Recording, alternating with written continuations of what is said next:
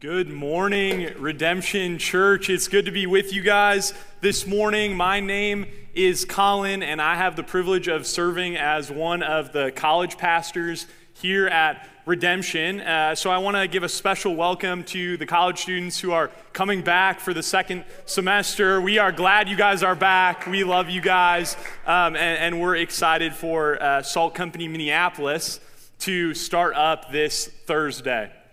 Uh, this morning, we're going to be continuing our series through the book of First Corinthians. And so, if you have a Bible and you want to follow along, that's where we're going to be. Um, and you guys probably know this, but, but today is uh, January 15th, which is a kind of a, an important day, a sentimental day for a lot of us because uh, it's the day where we decide if our 2023 New Year's resolutions are best suited to be continued for the rest of 350 days, or if they're better suited for us to try again next year. I know that's me. I'm going to eat healthier this year. I'm going to get my two week gym membership and uh, maybe, maybe better suited for next year, for 2024. That's my problem. So I end up not really liking New Year's resolutions because I, I don't always keep them. Uh, but for the past two years, I've had the same, now three years, I've had the same New Year's resolution, which is that I'm going to read more. I'm going to read more books, books of all types. I'm going to read uh, books on culture, books on theology, on philosophy, on politics, and, and I'm going to do a deep dive into, into certain topics to become more educated, more knowledgeable, uh, be able to, to speak better about uh, the, the different things happening in our world. And, and every year, I get to this time in the year, I'll, I'll get a few books in, I'll, I'll, have loved reading them, and then I'll, I'll get to a book that I just can't power through. So a couple years ago, it was a, it was a book called uh, God's Glory in Salvation Through Judgment, which the book was just as dense as the title makes it sound. Um, it was like a textbook. I got 30 pages in and just couldn't keep going. I, I, I just couldn't do it. And so this year, uh, I changed my strategy a little bit. Instead of a number of books to read or a topic to master, my New Year's resolution this year was to, to embody a phrase, to spend my year going, going towards a phrase, and that phrase is to love reading. I just want to love reading books. I want to I want to be someone that that dives into books and, and, can get lost in them. And so why that changes things is because if I don't like a book, I'm going to put it down and find a book that I want to read. I, am not set on, on trying to force myself to, to learn something that maybe I don't want to learn actually at the time. Like once I get into it, I don't actually want to learn it. But my goal is that this year's different. Because love is an incredible motivator to keep going. Like, love is actually a better motivator for me than knowledge. I want to love something is a better motivator than I want to know something. And so today, as we open 1 Corinthians 8, what, what Paul's exhortation to the church at Corinth is going to be is that love is actually better than knowledge. That love is a better decision making uh, framework, it's a better thing to pursue, it, it, it's a better motivator than knowledge is. And so we're going to come back to this idea this morning that love builds up. And, and so, how we're going to see that is it's a little bit interesting this morning. We're getting into a, a, little bit of an interesting part of First Corinthians 8 because the, the church at Corinth is starting to is starting or has asked these questions of Paul. And so Paul has walked through for six chapters on kind of laying the groundwork, and now we're getting into Paul answering these questions. And so this morning, the, the question the Corinthian church is asking Paul is what can and cannot. What can I put on my grocery list and what can I? What, what meats can I eat and what do I need to stay away from? And so we're, we're going to dive into that. But what we're going to see is that true knowledge of what you can and can't eat is seen through the lens of what is loving. True knowledge is loving. So we're going to we're going to jump into the text this morning. This is verse 1 of 1 Corinthians 8. This is what it says. Now concerning food offered to idols, we know that all of us possess knowledge. This knowledge puffs up, but love builds up. If anyone imagines that he knows something, he does not yet know as he ought to know. So, as we continue to read in 1 Corinthians 8, what you're going to see on the screen or in your Bible is these quotation marks. All of us possess knowledge, this knowledge. And what almost all uh, theologians can agree on is that these quotation marks weren't in original manuscripts, but they're helpful for us as the reader because what Paul's doing is he's quoting either the Corinthians' words to him in their quest in their letters asking him questions he's either quoting their words or quoting commonly known phrases that, that this corinthian church would know so, so he's kind of giving them a framework for understanding what they're saying and then he's going to answer their questions so he starts with now concerning food offered to idols. So we kind of got to we got to get a framework for what's happening in Corinth before we can bring it to how, what that means for us today. So what is happening in Corinth is Corinth is this city, this elaborate city that loves to throw big celebrations, loves to uh, celebrate momentous big events like a lot like we do. But what's interesting is that these events are defined by two things eating meat and worshiping pagan idols. And so the, they throw these huge celebrations, let's say for graduation, and they buy a big turkey and, and they invite the neighbors and they say, Come, let's celebrate the, the graduation of our son or daughter. But then in the midst of that, they, they give a toast and they give this toast to maybe Athena, the, the goddess of reason or logic, or maybe they're celebrating a, a baby announcement. And so they're gathering all their friends and they're saying, let's celebrate together. But, but then what they do is they, they, they cut the, the meat and they give a prayer to Aphrodite, the, the goddess of fertility. And so it is with 17 different gods and, and deities that this pagan culture would have worshiped, would have prayed to. And so what we see in, in Corinth is that eating meat is so closely tied with celebration and idol worship that the church is asking, can we even eat this meat? Because all of it is given to idols. And in fact, you can't even buy it without going to a pagan temple and, and purchasing the meat from, from a, a butcher shop that has already sacrificed this meat before an idol. So in Corinth, it's impossible to eat meat that hasn't been sacrificed to idols. And so they're asking this, this question how do we interact in a culture that's so driven by pagan idol worship? But you can kind of imagine the letter that the mature Christians in Corinth are writing to Paul. They, they probably say something like this Hey, Paul, we as the mature Christians, we that really know what's going on, we all possess knowledge that it doesn't really matter. We can eat this meat if we want because we know those gods that it's sacrificed to aren't real, anyways.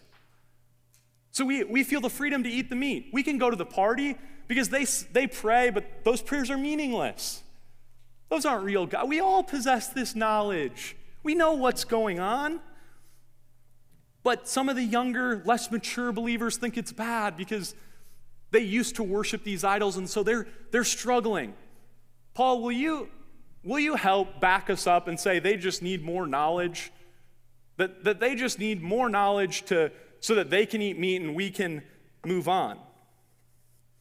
So, in Paul's response to this letter that the church at Corinth maybe writes, he said, We know that all of us possess knowledge. He's quoting them. He's saying, Yes, we, we all do possess knowledge, but then goes on to say, This knowledge that you think you have, it puffs up. But love builds up. If anyone imagines that he, ha- he knows something, he does not yet know as he ought to know. So if you think you know what's right, maybe you don't actually know what's right. This type of knowledge that they're using is a knowledge where they're using their theological understanding. There are no other gods. We worship one God. They don't understand yet. They're using like their mature theological understanding in order to disregard younger, less mature believers who are struggling to understand eh, is this okay? I used to work like pray real prayers to these gods and now I'm kind of following this God, but, but what do I do? So the, the, the mature believers are saying, well, let's disregard them because they just don't understand yet. They don't know yet. So there, there are two types of knowledge that Paul's describing a knowledge that puffs up, but there has to be this other type of knowledge. But before we go any further, we have to ask ourselves now, in a, in a culture that we live in, that loves knowledge, that loves degrees, that loves advancement and learning more, what kind of knowledge do we have? Do we have a knowledge that puffs up? Let's keep going. He says, If anyone imagines that he knows something, he does not yet know as he ought to know. So is Paul saying, if you know anything, you don't yet know as you ought to know? So can I really know anything at all? No. Ten times in the, in the book of 1 Corinthians, Paul says, Do you not know? So Paul loves knowledge, but he's distingu- distinguishing between a type of knowledge that puffs up and a different type of knowledge, a, God glorifying knowledge. So, do we pursue a knowledge that puffs up or, or a knowledge that produces love for other people? A knowledge that disregards less mature believers or a type of knowledge that, that, that seeks to love the people around me? So maybe for you, you're, you're starting a, a Bible in a year plan. I want to know the Bible more, or I'm going to listen to more podcasts. I'm going to read more spiritual books, or maybe I'm just going to be more attentive in connection group or on Sunday mornings. I'm going to learn more about what God has for me uh, uh in this life. I'm going to learn more things about God this year. So, my question for you is Are you pursuing that knowledge as a Maybe as an understanding of, man, if I knew more, then I'd be in better standing with God. If I like know more of the things of God, then he'll love me more. Or maybe if I learn more things about God, then, then I can just like navigate this world perfectly fine, really easy, because I'll know exactly what's right and what's wrong. I'll, I'll know, I'll have this like perfect sense of morality. Or maybe you're pursuing knowledge as a way for uh, your ego to grow, or as a way for your life to be easier, or as a, a means to some sort of spiritual superiority. All of this, if that's like the primary driver of your knowledge, that's a knowledge that puffs up. But there's a knowledge that builds up. This is what Paul says in verse 3. But if anyone loves God, he is known by God. Which is actually kind of unexpected because when we pair it with verse 2, it's different than we think it should be. Verse 2 says, If anyone imagines that he knows something, he does not yet know as he ought to know. So we expect verse 3 to say, But if anyone knows as he ought to know, he's known by God. But instead, Paul says, But if anyone loves God, he is known by God. So Paul's not this isn't an accident. He didn't make a mistake. Paul is equating this knowledge, these things that we ought to know, he's equating that with love for God. If you know as you ought to know, then you love God. That if you know anything at all, if there's anything to know in this world at all, and this remains true for us today, it's not just to know many things about God, though that's good. It's not just to know many things about your Bible, though that's good. It's for all those things to stir in your heart an affection for that God. That it would overflow in you. It would create a deep well in you of, of, a love for the God of the universe to see him as beautiful. And that all the things you know about him would stir in your heart worship for him. This is true knowledge. This is what it means to know something. This is the type of knowledge that Paul wants the Corinthian church to have. And so, for us, when we have this knowledge, this true knowledge that really is love, this true knowledge which really is love, it changes our identity. It actually reshapes who we are and how we identify. Let's keep going in, in verse 4. This is what it says. Therefore, as to the eating of food offered to idols, or for us dealing with these kind of cultural issues, we know that an idol has no real existence and that there's no God but one. For although there are, there may be so called gods in heaven or on earth, as indeed there are many gods and many lords, yet for us there is one God, the Father, from whom all things and, th- and for whom we exist and one Lord, Jesus Christ, through whom all are all things and through whom we exist. So, as we continue to con- contemplate the tensions that we see in First Corinthians or in the Corinthian church, it's easy to kind of distance ourselves from them and say, man, we don't struggle with food or what to eat or even these so called gods that, that they worshiped. Like when I go to the grocery store, it's pretty easy. I kind of I'm thinking of two things. Does this look good, appetizing, and is this like decently healthy for me? And every once in a while, it's really only one of those things. Like, does it just look good? I'm going to cheat a little. Um, but we, we don't struggle in the grocery store. Like, we don't struggle with what to eat and, and, and whether we can eat meat or not. But we do have cultural distinctives, things in our culture that we as Christians need to learn how to navigate. Like the Corinthian church, we maybe need to be quicker to ask the question I know this, but do I really know it? Like for us, we're not struggling with what we can eat, but maybe we're, we're struggling with how to navigate uh, social understanding right? Like we live in this world that worships this perfect social, uh, cultural understanding of morality that you should know exactly what to do and, and what organizations to support and what not to support. Like we live in this world that loves that. And so, as Christians, how, how do we navigate it? What do I know, but also what's loving? right? Like we need our identity to be formed to, to make those distinctions, or maybe our political leanings. Man, the Bible doesn't talk about the right or the left, so I have the, the freedom to, to choose, like, what do I know to be true and what's going to be loving? Or alcohol. Same thing. Kind of what do, what do I know I can do in my Christian freedom and what's loving to do?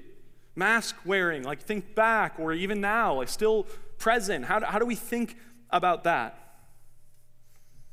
We actually find ourselves in a lot of ways similar to the church at Corinth, with these things put before us in culture that we need to learn how to navigate. We need to know how to accept parts of it, reject parts of it, navigate these different perspectives that people have on it.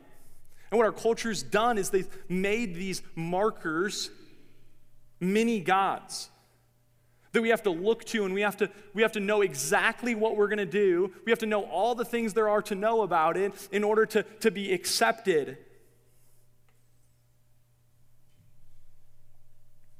And so for, for us, we, we have to ask ourselves if we're more concerned with how we stand in these different areas, in our social understanding, in our political understanding, in our mask wearing policy, in our understanding of how we view alcohol, and, and a whole many others. Are we more concerned with how we view these, or are we more concerned with how God's love for us changes who we are?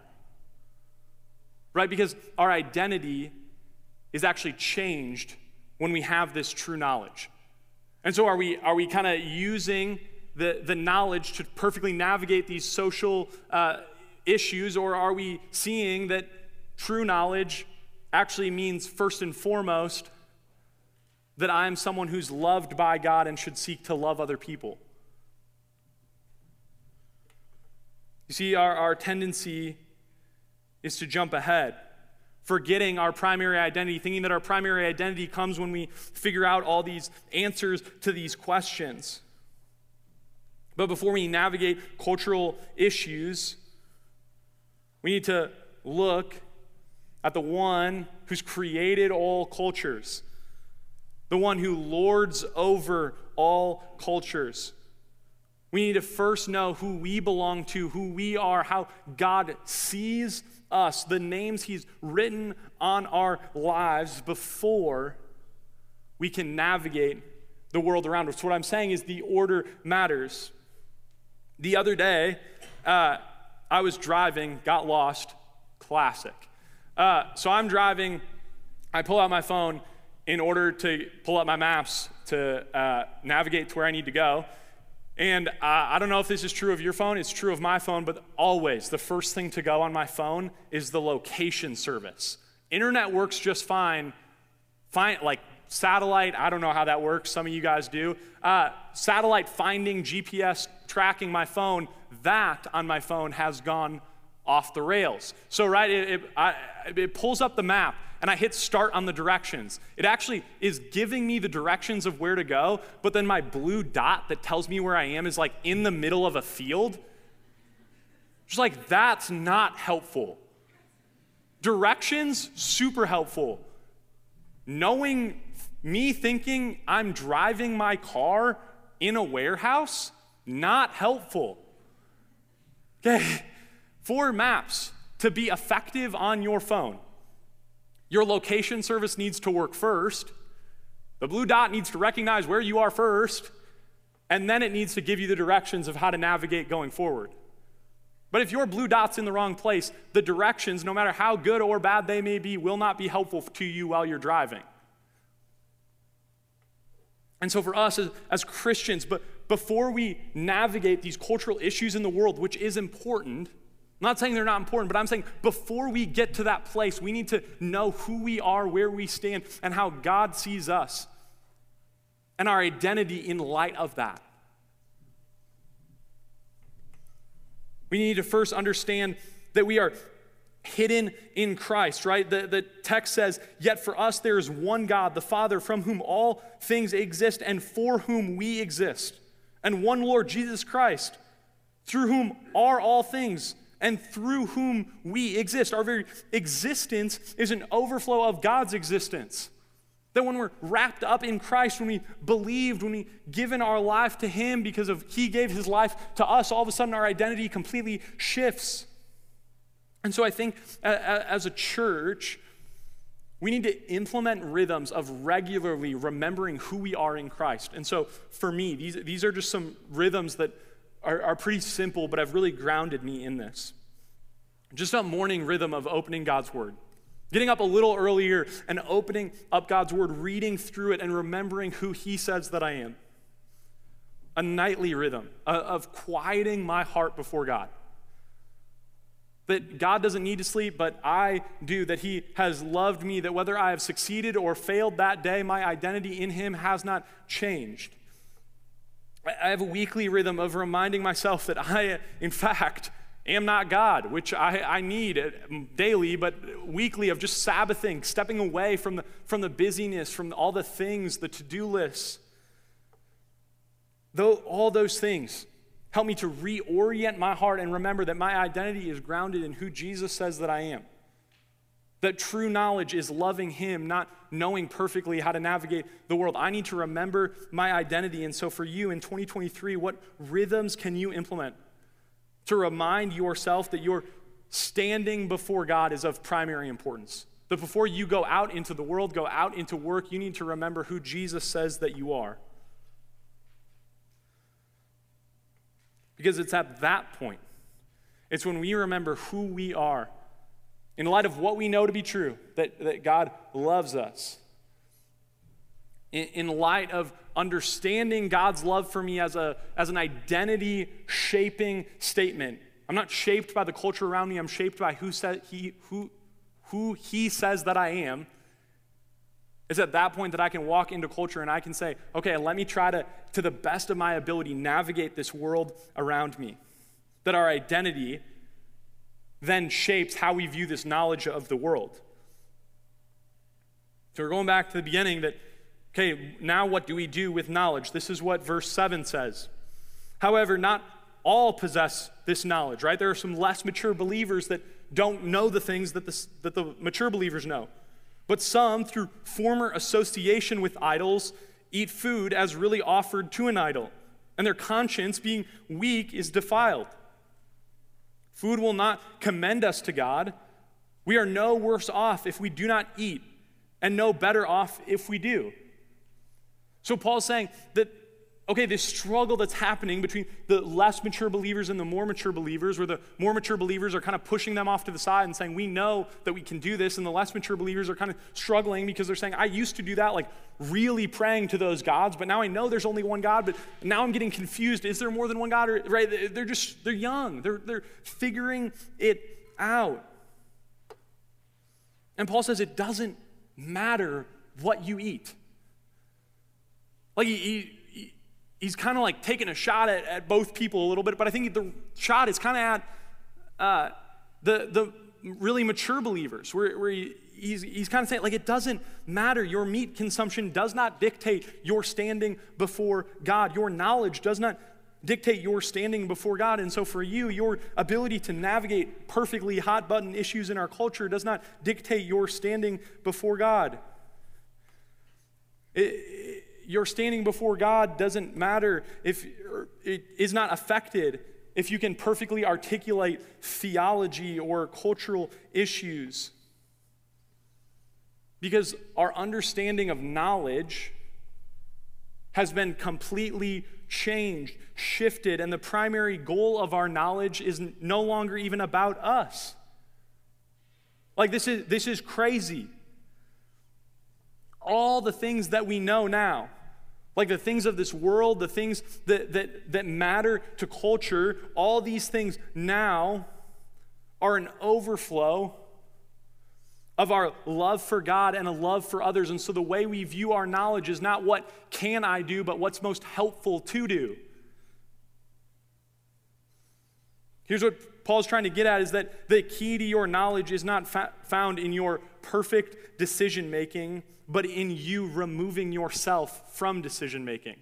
Here's how I heard it said is that the goal of knowledge is not to be right, but to be redemptive.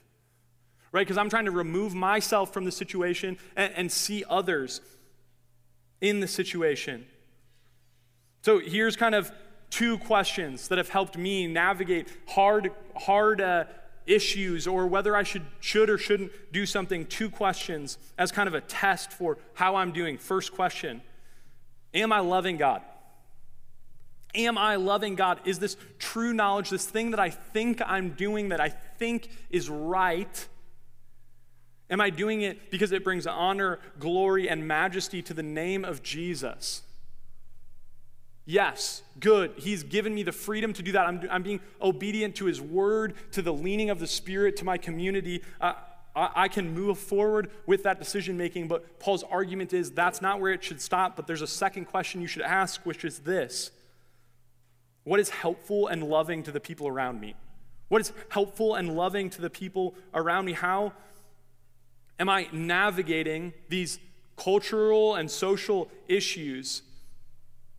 And how will that reflect how other people view my walk with Jesus or how other people view who God is and what following Him looks like? Like, this, this isn't just a preference thing for us as believers. He, Paul goes as far to say this in verse 12. Thus, sinning against your brother and wounding their conscience when it is weak, you sin against Christ. So he's saying when when, I, when I'm over here and I say, I, I can do that, like I, I can eat meat because it's in my Christian freedom to do, but I'm hurting the person in my connection group that's struggling with that, I'm, I'm not just like doing the less preferable thing, I'm actually sinning. But I think like I'm prone to do this in, in different ways. Uh, for example, take now or a year ago, uh, mask wearing. Like what, how I should have thought about it is what's going to be loving to the person around me, not what can or can't I do. Right? So in, in that situation, maybe I'm not going to insist on my own way.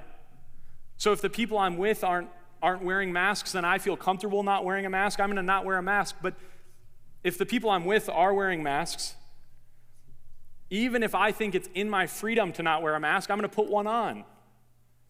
Because I'm going to seek those people out.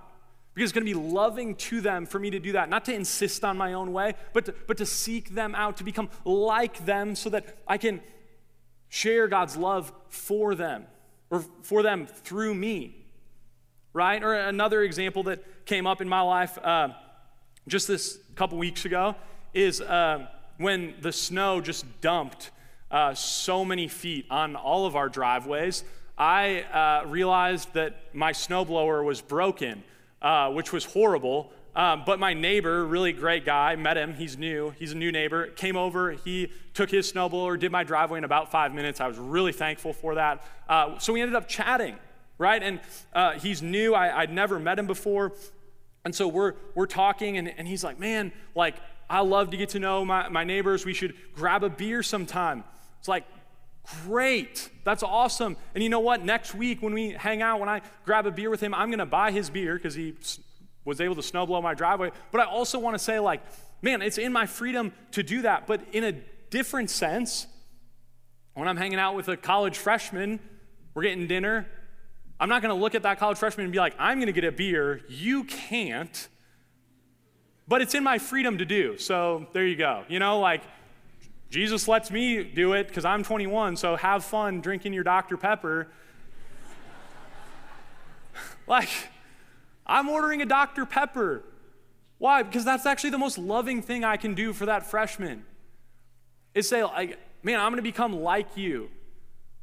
Not, not in sin, but I'm, I'm gonna like, I, I'm just gonna do what allows you to see Jesus as more beautiful with the same motivation that I'm maybe gonna get a beer with my neighbor. But it's okay, like it's okay if you don't drink. Maybe you still go to the bar and you buy his beer and you get the Dr. Pepper. maybe you say, hey, like, could we meet at, a coffee shop instead? And you still buy his coffee. Like we're we're making decisions not out of what's right and what's wrong, but like what allows me to love God, and how can I pursue the people around me in love? How can I make them feel loved? How can I allow help them see Jesus as beautiful? Paul's saying that we should adopt this way of living that orients our entire lives around loving people. Like this is especially true of our church. Praise God that we have a church that has new believers like all the time. And if you're a new believer or an unbeliever, I just want you to know you are so welcome here. We love you so much. But also to those of you that have been following Jesus for, for a while, like we need to think critically about what's going to be most loving to the new believers in our church. Even for, like for me, uh, in so many ways, I'm still figuring it out, and there are mature people in our church that, that have helped me like avoid pitfalls. And so would this like would our church hear this word because it matters we're, we're shaping the way our the young believers in our church will follow jesus for the rest of their lives. So it's not just about what's right and what's wrong. It's about what's loving what, what's helping grow them and mature them and help them follow jesus for a long time. And we can have this mind among ourselves because jesus had it with us right? Like I can love the sinner because was and in a lot of ways still am the sinner that Jesus loved. Like he glorified the Father and sought to love sinners. And so we as a church, those of us that are believers, can say, I can seek to glorify the Father and set my own aspirations, my own even preferences aside in order to love and pursue the, the unbeliever or the less mature believer in my life. And so, redemption, as we learn and grow this year, there are two outcomes of our knowledge. We can pursue a knowledge that leads to pride and then destruction and hurting people's walk with Jesus, or we can seek humility first. Because before we can have true knowledge, a knowledge that leads to love and building others up, we actually need to be a humble people.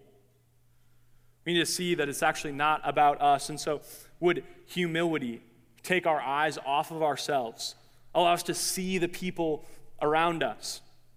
Before we can meet the needs of people, we see the needs of people. Before we can find ways to serve and build people up, we need to see that there are people that need to be served. Before we can seek to love people, love the people in our church, love the people in our lives, we need to see that there are people that need to be loved. So, would we take our eyes off of ourselves? Would we see the world without seeing ourselves first? Let's pray.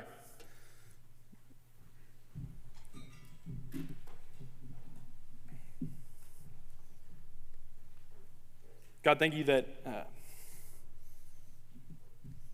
before I was worthy, before I had fixed my life, before I had gotten my things together, you saw me. Saw me in my sin, saw me in my weakness, saw me in my brokenness, and you pursued me by going to the cross for me. That God, in seeing that, in, in seeing the identity that you have given me, would you help all of us to see in a different way the people around us, to love in a different way the people around, around us? God, not to lord our knowledge over people, but to use all the knowledge that you have given to us as a means to loving others, to setting aside preferences. God, help us to orient our lives around you primarily, and then loving others, reconciling the world to you. God, we love you. Praise in Jesus' name. Amen.